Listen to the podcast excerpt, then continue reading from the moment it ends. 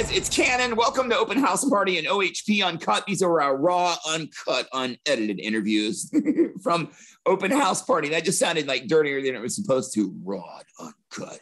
Are you ready for DNCE? Where they been? Cake by the Ocean was like uh, an anthem, really. And then it was like, where did they go? Well, we're going to find out today because Joe Jonas is with us. And they're working with one of my favorite producers, Kygo. Kygo's worked with everybody from Selena Gomez to Justin Bieber. Uh, the song Higher Love that he redid, the Whitney Houston song. This is going to blow you away. This song with Joe Jonas, DNCE, and Kygo. It's called Dancing Feet. We're going to talk about that today on OHP Uncut. Go ahead, smash that subscribe button. That is how you can be entered to win a virtual meet and greet with your favorite artist. When we give those away, we look for subscribers. So if you're on that subscriber list, you have a chance to win. So click subscribe, like the video, Thank you for checking in. We're honored to have you here for Kygo and DNCE on OHP Uncut. The OHP Uncut podcast with Cannon. Fellas, how are you? So good. good. I'm good. Yeah. Good you. What an amazing project. I was so happy to see you guys were collaborating. This is great. This is like uh, somehow perfect. It really does sound amazing. I'm glad you guys did this.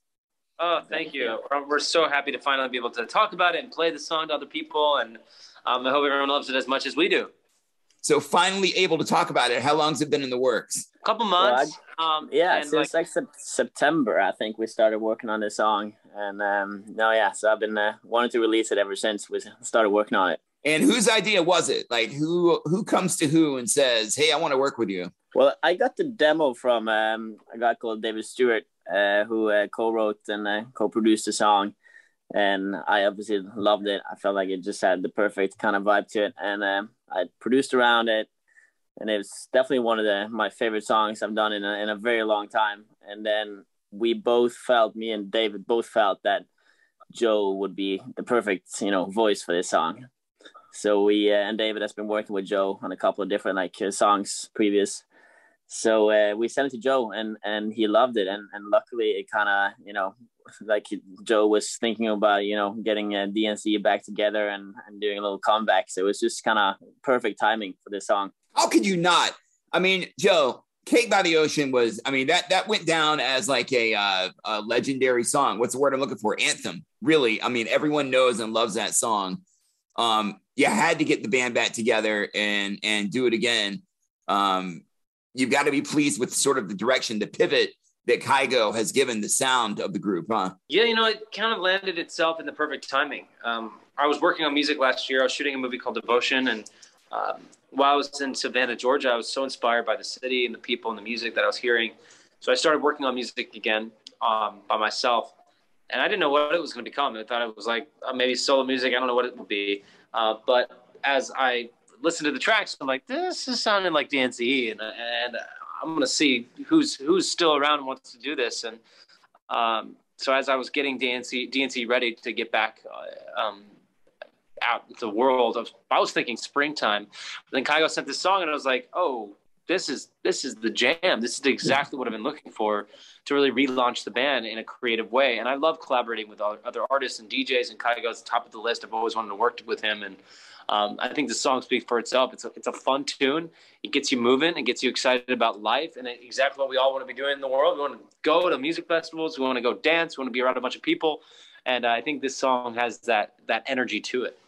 Absolutely. When you close your eyes and you hear the song, where uh where where do you picture people like listening to the song and, and how, how they're hearing it, how they're absorbing it? Maybe that's a better question for you, uh, Kygo. Like, do you picture people like in a club with this song? You people uh, do you picture people driving down the road with the uh, the, windows down? I, I know it's good for any of these things. Like this song, you can listen to it in every every setting. You can I can envision you know people dancing around in, in their kitchen cooking dinner like with this song in the background. Yeah, driving around in the car. I've definitely been jamming it and I like blasting it in my car the last couple of months when I've been working on this song. So I feel like it's a good it's a good driving down the street like kind of song. But we did play it um, for the first time live in LA like a week and a, two weeks ago, and the reactions was great. It's like definitely, I can see it. You know, we play at festivals, uh, the the crowd, you know, everybody was dancing along. So I feel like it's it's just one of those songs that you can uh, kind of listen to it in, in every setting, and hopefully it makes it makes your day better when you listen to it. Where were you when you were playing that song two weeks ago?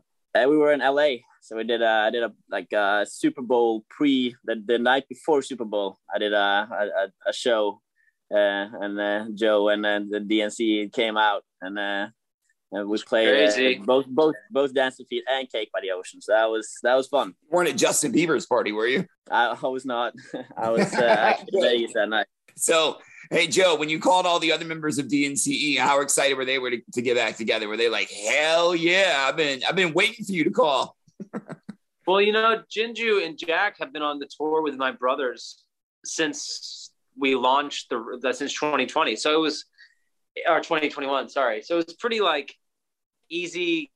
It was, it was a simple yes. Um, and uh, Cole, who played bass, he's he's he's doing his own thing now, and um, you know it's all love. So it's been really fun to kind of get back into the mix of things again with Jin and Jack, doing photo shoots and interviews, and and getting this song kind of up and running, getting people excited again to hear more tunes. I mean, a lot of the new stuff to come has similar vibes to what Dancing Feet is. I played some stuff to Kygo, so he got some idea a little bit what's what's coming next, and some of it's a bit more psychedelic. Sounded great.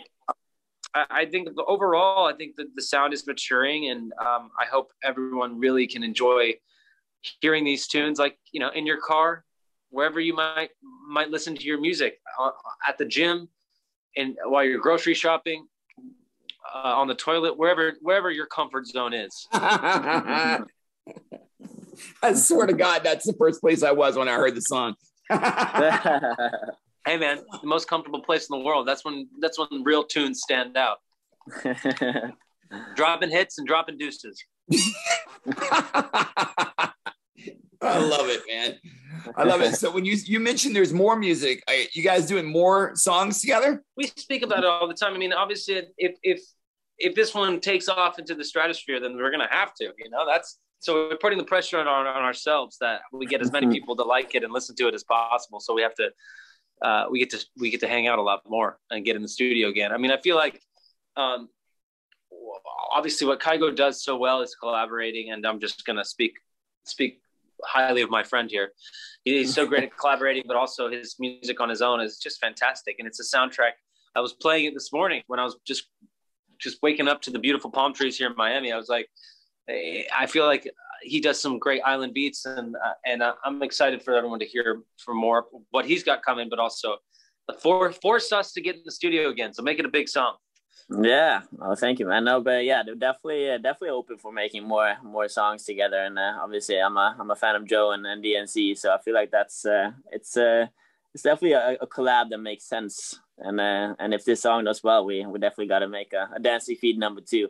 Well, Kygo, it's interesting. Everyone likes to put music in a box and, and, and categorize things. And I guess with you, tropical house is the box you've been labeled.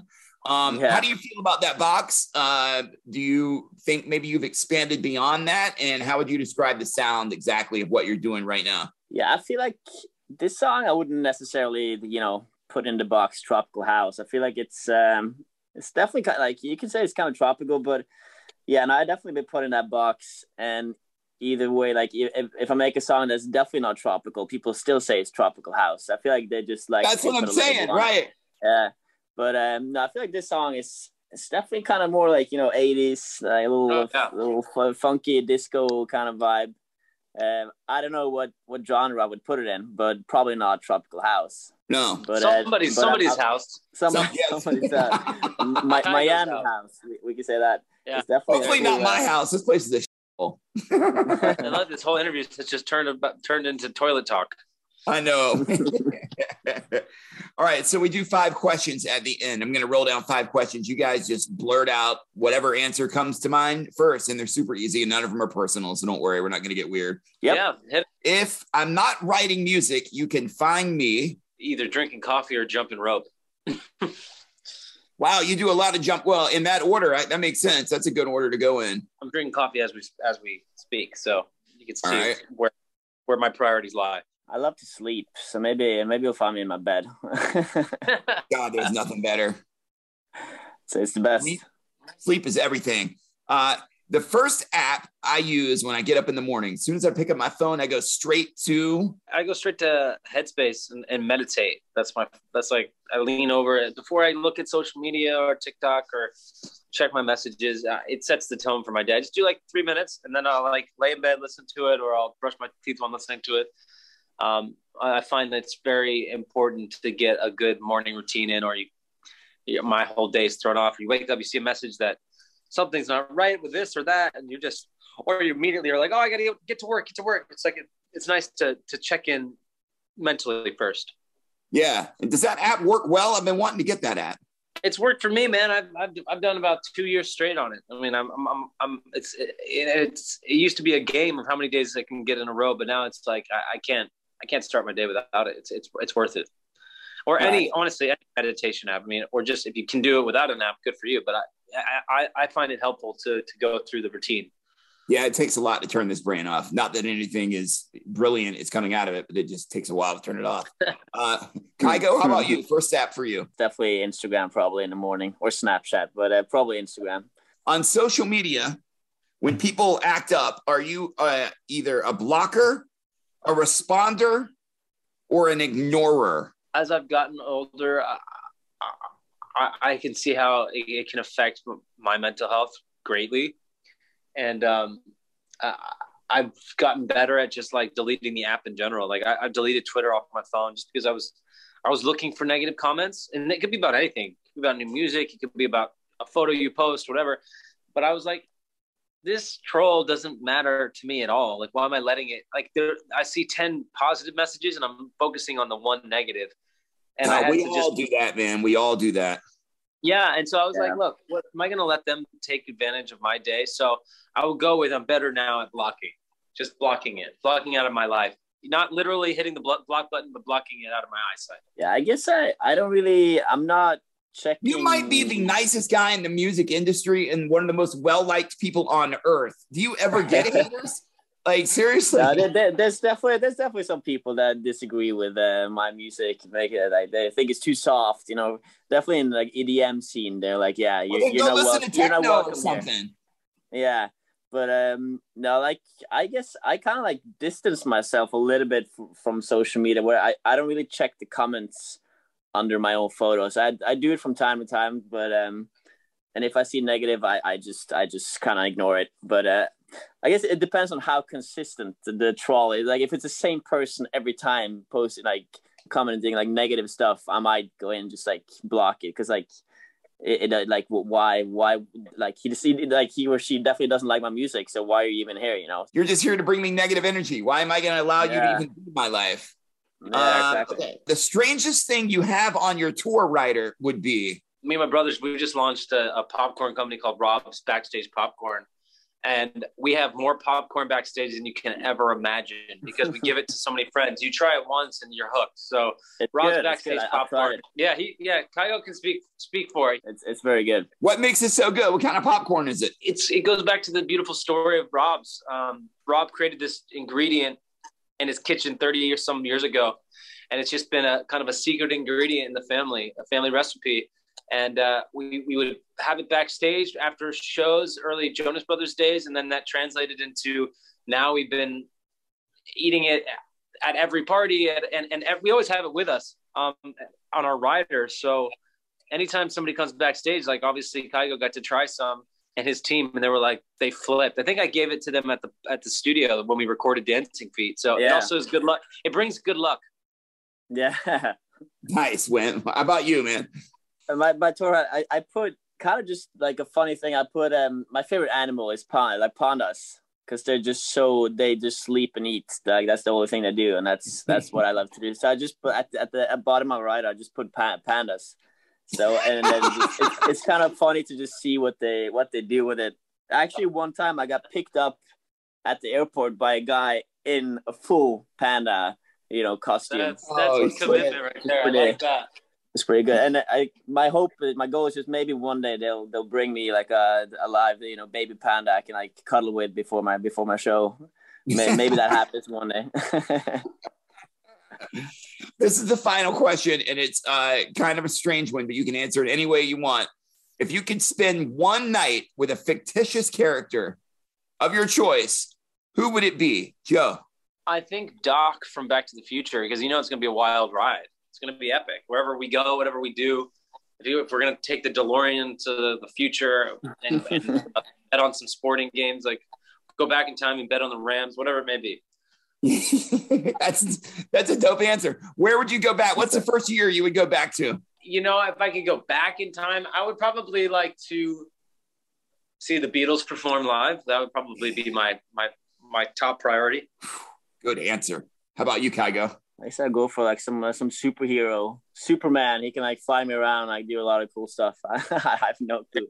That's good. You just want to be able to fly. That's what you're thinking. Yeah, yeah, that that would be cool. That would be. There's cool. nothing better than having a dream that you can fly, and it's the most exhilarating, incredible feeling. And then you wake up and you're like, "Go back to sleep. I want to go back to that spot." Never go back. Yeah, bring me back. Ne- never works. Never works. Yeah. All right, we're gonna play the dancing feet. Thank you guys. I really, really appreciate you. I know you're both Thanks, obviously super busy, so it really means a lot to us. Thank us. you. It's good to see you guys. Thank you. Yeah. I hope you love the We song. love the new song, and we can't wait to play it right now. Thank you. The OHP Uncut Podcast with Cannon.